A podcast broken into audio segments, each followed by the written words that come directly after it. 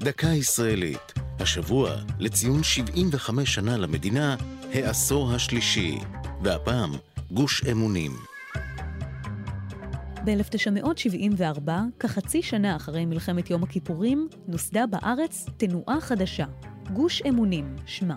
חבריה החלו להפגין נגד נסיגה מרמת הגולן, והמשיכו להתיישבות מעשית ליד חורבות העיר שומרון, בירת מלכות עשרת השבטים, שנקראה לימים סבסטיה. שורשי התנועה נעוצים בקהילת הלל ברמת גן, בילדי כפר עציון של שנת תש"ח שקידמו את רעיון ההתיישבות, ובמה שכונה לימים מהפכת הצעירים של המפד"ל, המפלגה הדתית-לאומית. עם הזמן התבלטו בקרבה תלמידי ישיבת מרכז הרב, בהם חנן פורת והרב משה לוינגר.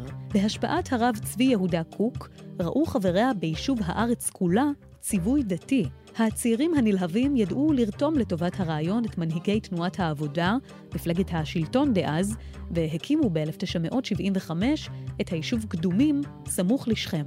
אחרי המהפך הפוליטי, זכה גוש אמונים לתמיכה ממשלתית נרחבת. עם זאת, החלו להתגלע בתנועה עימותים פנימיים, שניזונו גם מחשיפת המחתרת היהודית וקשריה לחלק ממנהיגי הגוש. בסוף שנות ה-80 תמה פעילות גוש אמונים.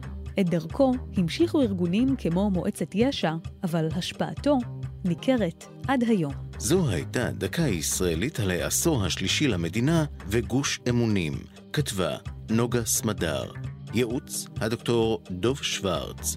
עורך ליאור פרידמן.